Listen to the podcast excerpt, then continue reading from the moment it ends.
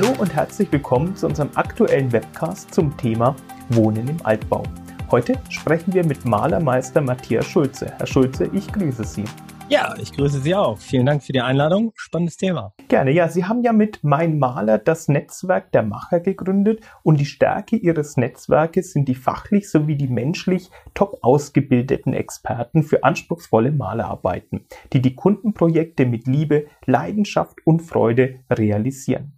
Deshalb würde ich an der Stelle gleich mal ins Volle gehen und vielleicht auch mit der wichtigsten Frage für unsere Zuschauerinnen und Zuschauer einsteigen.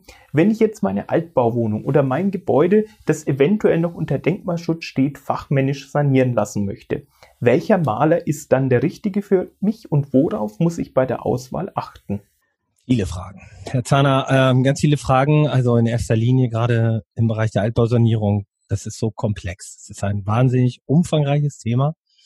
Das hat ja nicht nur mit der Malerarbeit zu tun, das was meine Malerpartner in Deutschland und auch ich hier in Hannover mache mit meinem Team, sondern da bedeutet es ja erstmal ganzheitlich die äh, Immobilie zu untersuchen. So. Und um dort erstmal zu wissen, wer ist für mich der richtige Ansprechpartner, wer ist die richtige Ansprechpartnerin, unterm Strich, wer ist der Experte für diese ganzen Maßnahmen. Dazu muss man sich ein bisschen ähm, auskennen. Da hilft natürlich das Internet. Wenn man ähm, affin ist in dem Internet und man googelt ein bisschen zum Thema Altbausanierung, man lässt sich Empfehlungen geben, man ähm, googelt vielleicht Erfahrungsberichte von gelaufenen Projekten, sowas in der Art kann ich mir so gut vorstellen.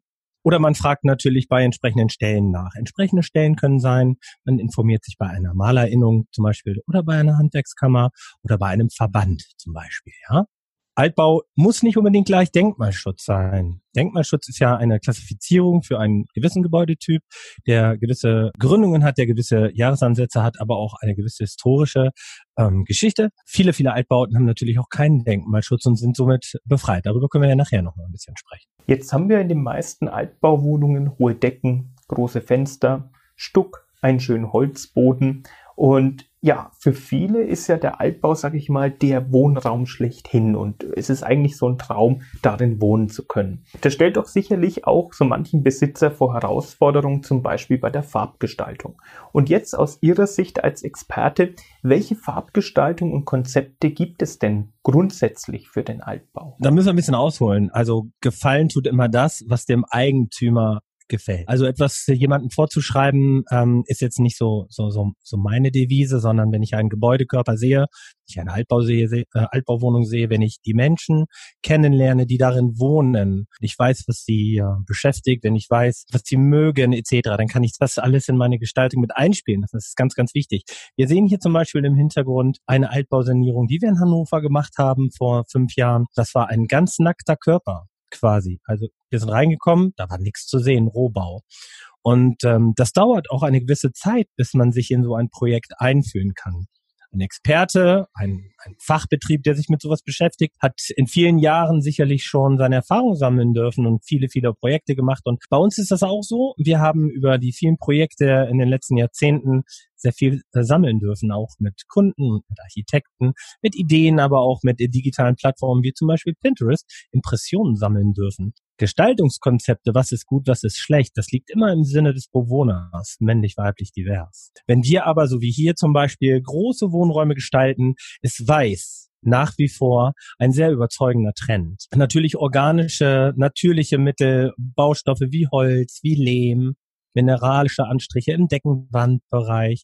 Ähm, was in letzter Zeit auch sehr stark gefragt ist, auch im Altbau, sind zum Beispiel Optiken in Beton von Hand hergestellte Oberflächen in Betonoptiken mit Schalungsfuge ohne. Wandbegrünung wird oft jetzt mit reingenommen, um einfach das Flair aufzulockern. Ich sehe bei Ihnen zum Beispiel im Hintergrund wunderschöne Holzböden, aufgearbeitete alte Dielen, die sicherlich in ihrem Ursprungszustand hässlich waren. Aber mit einem gewissen Ansatz an Freiheit und Werkzeug und Material kann man solche alten Böden zu traumhaft schönen alten Holzoptikböden wieder aufarbeiten und das muss man, das muss man fühlen einfach. Wenn man sich in diesen Baukörper reingibt, dann, dann riecht man eigentlich schon so ein bisschen Geschichte. Dann, dann schmeckt man auch so ein bisschen die, die Emotion von den Bewohnern und das Ganze ist Leidenschaft. Und aus diesem, aus dieser Mixtur entsteht dann sowas wie hier im Hintergrund. Und das gefällt. So, und da sind wir individuell. Also wir arbeiten uns in die Gedanken unserer Kunden ein und ähm, beraten die, nehmen die an die Hand, spielen viele Facetten durch und zeigen natürlich auch vorher Gestaltungsentwürfe. Nicht einfach gesagt, so, wir stülpen dir jetzt da so ein Konzept über und dann wird das gemacht, sondern man muss sich empathisch miteinander verbinden. Sie haben schon das nächste Stichwort genannt, das Thema Böden und auch Bodenbeläge. Was empfehlen Sie denn da, wenn man jetzt zum Beispiel auch diese alten Holzplanken nicht mehr aufarbeiten kann? Gibt es da gute Alternativen? Es gibt sehr viele Alternativen. Also man muss sich den Baukörper erstmal angucken und überlegen, wie viel Platz habe ich eigentlich, um einen Fußboden aufzubauen. Wenn wir zum Beispiel das Thema Holz nehmen und wir verlegen einen Echtholzboden, dann muss ich mir klar sein, dass ich auch eine große Schicht an Platz haben muss, ich sag mal zwei, drei Zentimeter, um diesen Boden auch fachgerecht zu verlegen. Oftmals ist das aber nicht vorhanden. Der Wunsch einer Holzoptik ist aber auf jeden Fall da. Da gibt es dann zum Beispiel Holzoptik-Designplanken, die zum Beispiel verklebt verlegt werden oder dünne äh, Laminatböden, die ich zum Beispiel überhaupt nicht schön finde, auch von der Materialität her. Und wir einigen uns dann, dass die Optik gleich sein soll. Man muss die Aufbauhöhe reduziert herstellen, weil der Platz nicht da ist. Und dann kommen zum Beispiel Designböden auf Vinylbasis zum Einsatz. Und gibt es da momentan auch gewisse Trends? Jetzt mal, was ist Trend? Trend ist eigentlich das, was gefällt. So, und fugenlose Böden zum Beispiel gewinnen auch immer mehr an Bedeutung. In einzelnen Flächen wie Küche und Flur, gerne auch das Bad, Badfußboden oder auch die Wände, einzelne Sequenzen vielleicht mal ähm, im Flur, wo die Garderobe hinkommt zum Beispiel. Eine Mischung aus, aus schicken, ich sag mal so Loft-Style-Oberflächen in hellen Grautönen, ein bisschen strukturiert, ein bisschen illuminiert mit schönem Licht, in Verbindung natürlich auch mit Duft, ganz, ganz stark, auch in der Altbaurenovierung an der reinkommen und man macht die Tür auf und es muss einfach gut riechen. Und diese Verbindung nehmen wir sehr stark wahr und auch unsere Kunden denken auch, sie kommen rein. Und ein guter Geruch sorgt ja auch für gute Laune. Ne? Das ist richtig. Jetzt haben wir im Altbau noch eine andere schöne Situation, das sind ja die hohen Decken. Manchmal, wenn man Glück hat, auch noch mit so Stuckarbeiten. Gibt es da besondere Punkte, die man beachten muss bei der Renovierung? Ja, in der Tat. In erster Linie unterscheiden wir immer, ist die Wohnung, die Altbauwohnung, die sehr schöne Altbauwohnung, wenn auch Stuck vorhanden ist, selbst bewohnt durch die Eigentümerin, den Eigentümer? Oder ist es eine Wohnung, die erstmal auf lange Sicht vermietet wird? Dann kommt oft, dass eine Stuckreparatur mit Originalstuck in Betracht gezogen wird, wenn man selber einzieht, weil das ist schon eine kostenspielige Investition. Wenn man sagt, ich hätte gerne den Eindruck, aber ich möchte diesen hohen Kostenaufwand aktuell nicht ähm, produzieren, dann nehme ich natürlich ähnliche Applikationen. Sowas sind Stuckprofile, die auf Styroporbasis zum Beispiel hergestellt sind oder Polyurethan, die genauso gut aussehen wie Stuck, aber eben kein Echtstuck sind, sondern das ist ein Imitat. Das ist günstiger, leichter, effektiver und schneller eingebaut, aber eben kein Echtstuck. Und darauf kann man achten, wenn man sagt, okay, mein Budget ist etwas reduziert, ich möchte aber trotzdem die Optik vom Stuck haben, dann nehmen wir oft ein Imitat. Das sind zum Beispiel Formatprofile von NMC zum Beispiel oder Orac Decor. Das sind so die Marktführer, die ganz tolle Stuckprofile produzieren und auch, ja, im eingebauten Zustand wirklich gut aussehen. Aber nichts geht natürlich über echten Stuck. Sind wir mal ehrlich. Gerade im Altbau und im Denkmalbereich wird es natürlich auch vorgeschrieben. Ja, da brauche ich meine Klassifizierung, da brauche ich die Erlaubnis vom Denkmalamt. Ja, die kommen vorbei, gucken sich das an und sagen ihnen auch ganz genau, wie das ähm, ausgeführt werden muss. Da achten die auch drauf. Gibt es im Bereich der Innenräume jetzt noch Punkte, wo Sie sagen, als Malermeister, das ist ganz wichtig bei der Renovierung, darauf muss ich achten und wo ich noch nicht danach gefragt habe?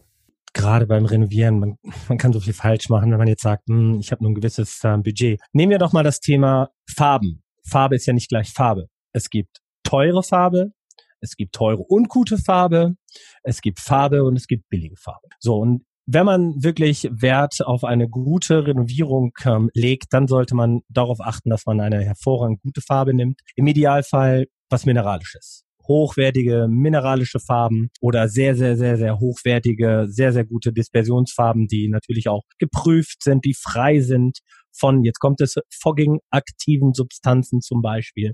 Das äh, Verfärben von Oberflächen, gerade in der, warmen, in der kalten Jahreszeit, werden Oberflächen schwarz. Konservierungsstoff ist ja auch immer so ein wichtiges Thema. Inwieweit reagiert mein Körper und meine Haut eigentlich so auf Inhaltsstoffe von Farbe? Viele wissen das gar nicht. Und da auch mein, meine Informationen, achten Sie darauf, dass Sie sehr hochwertige Farben benutzen, dass Ihnen gesagt wird, was ist da drin. Ja, mineralische Farben halt ist so das Nonplusultra, ne? So die gesunde Schiene. Jetzt haben wir uns ja mit den Innenräumen ein wenig beschäftigt. Wie sieht es denn jetzt mit der Außenfassade aus? Mhm. Worauf kommt es da an, wenn ich die renovieren lassen möchte? Bei Hausfassaden ist es natürlich viel, viel umfangreicher als bei einer ganz normalen Wohnung. Bei solchen Projekten ist es erstmal ganz wichtig, herauszufinden, was hat diese Fassade für ein Problem? Was hat diese Fassade zu dem werden lassen, was sie vor der Renovierung war? Wie? Woher kommen die Schäden? Was sind die Schäden? Ich sage immer, wie ein Arzt zum Beispiel, ein Fassadendoktor, so sehen wir uns ja auch. Das muss analysiert werden. Ein Eigentümer so einer Fassade darf gerne bereit sein, im Vorfeld einer Angebotsphase seine Fassade analysieren zu lassen. Das passiert wie folgt.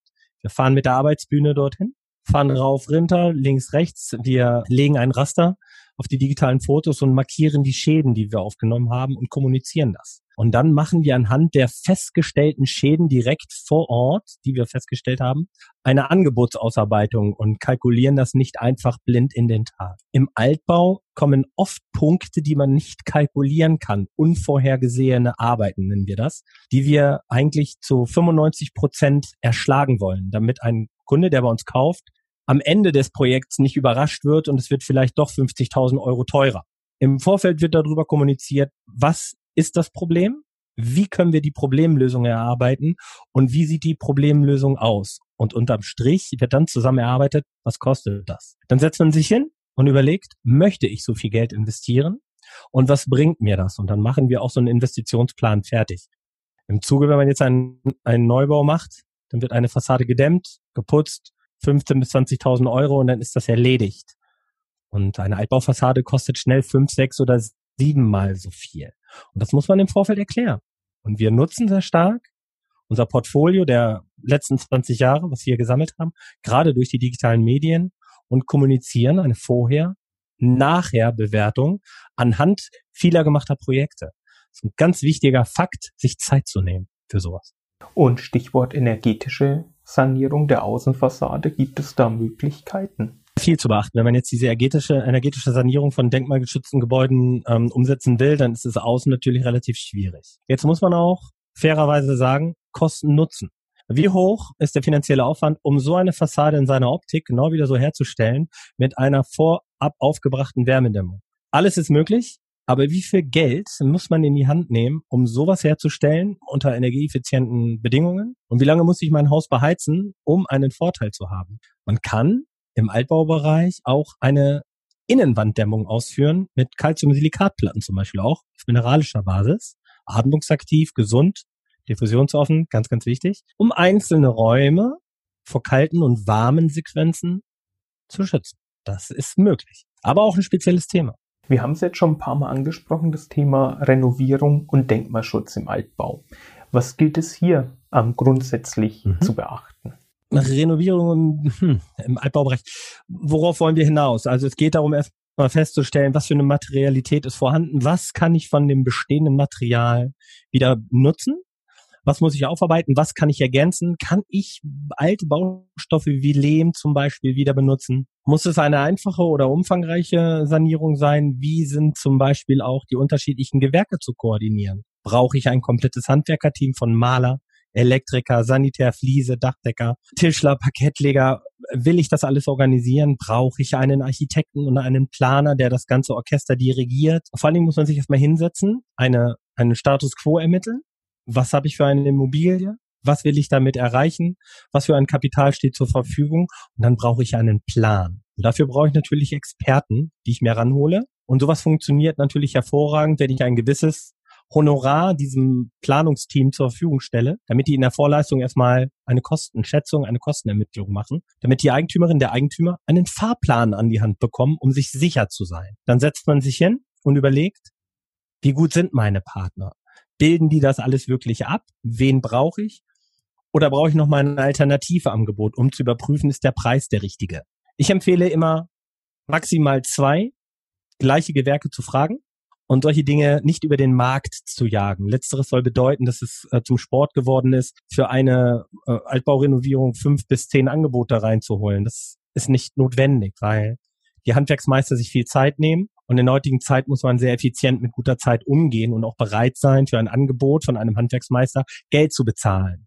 Bei Auftragserteilung kann man sich das ja zurückholen, also erstatten lassen. Aber das in beide Richtungen zum Beispiel wertschätzen kann ich. Ansonsten ähm, ist darauf zu achten, inwieweit ist das Umfeld äh, mit einzubeziehen bei einem denkmalgeschützten Gebäude, wenn es um die Fassade geht. Habe ich zum Beispiel ein Ensemble, muss ich mich an einer Farbtonvorgebung durch das Denkmalamt ähm, halten zum Beispiel, ja, oder bin ich frei in meiner Entscheidung? Im Innenbereich ist meiner Gestaltungskreativität natürlich ähm, ja keine Grenze gesetzt und es gilt für den Eigentümer oder die Eigentümerin genauso. Da kann man machen, was einem gefällt. Wie das am Ende des Tages aussieht, ist mal relativ.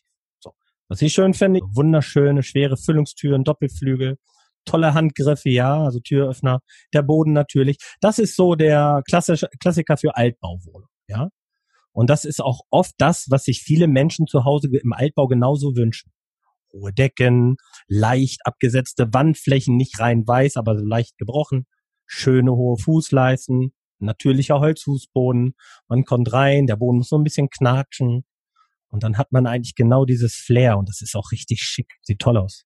Ja, das ist auch das, was uns immer Thema Wohnen im Altbau gereizt hat. Und wenn die Kinder mhm. mal aus dem Haus sind, schauen wir mal, ob wir dann ja. wieder die, die Chance kriegen und die Chance nutzen. Herr Schulze, zum Abschluss meine Frage, wenn ich jetzt natürlich meinen Altbau sanieren, renovieren lassen möchte, was tun die Profis von Mein Maler da für ihre Kundinnen und Kunden? Also was wir erstmal machen nach der Kontaktaufnahme, gibt es erstmal ähm, ein schönes Gespräch, man tauscht sich aus, wie ist der Stand. Wir stellen Fragen zum Gebäude, wir vereinbaren einen Termin, wir machen einen Vorortstermin, an dem alle Partner Zeit haben. Im Erstgespräch werden die einzelnen Malermeister diese äh, Termine wahrnehmen. Ähm, dann machen wir uns ein Bild, wir digitalisieren die Räumlichkeiten, indem wir sie fotografieren. Im Idealfall haben wir schon einen Grundriss vorab zur Verfügung bekommen, den wir digital einlesen, um ein Aufmaß zum Beispiel zu machen. Nicht jeder mein Malerpartner macht das digital, aber die meisten schon. Dann werden wir die Mengen ermitteln. Wir werden Checklisten ähm, austauschen, um zu gucken, wie ist der Bestand, was ist der Wunsch für die Zukunft.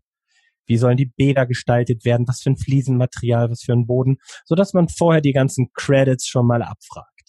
Dann setzt man nicht, sich einen zweiten Step hin, spricht das erarbeitete Angebot durch von also von Auge zu Auge, Face to Face. Man wirft die erste Investitionszahl für eine, eine potenzielle Renovierung äh, in den Raum. Man spricht über das Budget, was vielleicht zur Verfügung steht und dann geht man ran anhand von Referenzen, zeigt Impressionen, Wege, Ansätze man spricht über ähm, Probleme, die auftreten könnten, wie wir damit umgehen. Wir zeigen Referenzen auf Wunsch, wenn das gefordert wird. Wir holen unsere Kunden emotional sehr ab. Unser Kunde ist ein Teil des wichtigen Teams und nicht nur von Anfang bis Ende des Projekts, sondern auch im Nachgang. Da sind wir dabei und reagieren, wir agieren mit unseren Kunden. Man hat natürlich dann auch Kontakt. Und wenn man sich dann handlungseinig ist, dann wird das Vertragswerk gestaltet. So läuft das bei uns ab. Also so wie man sich das selber eigentlich auch wünscht. So ist das bei uns. Sehr schön. Das war's schon von meiner Seite. Dann sage ich vielen Dank fürs Zuhören. Und wenn Sie weitere Informationen, Referenzen und Projekte sich anschauen wollen, dann einfach einklicken unter meinmaler.de. Vielen Dank, Herr Schulze. Sehr gerne, Herr Tanner.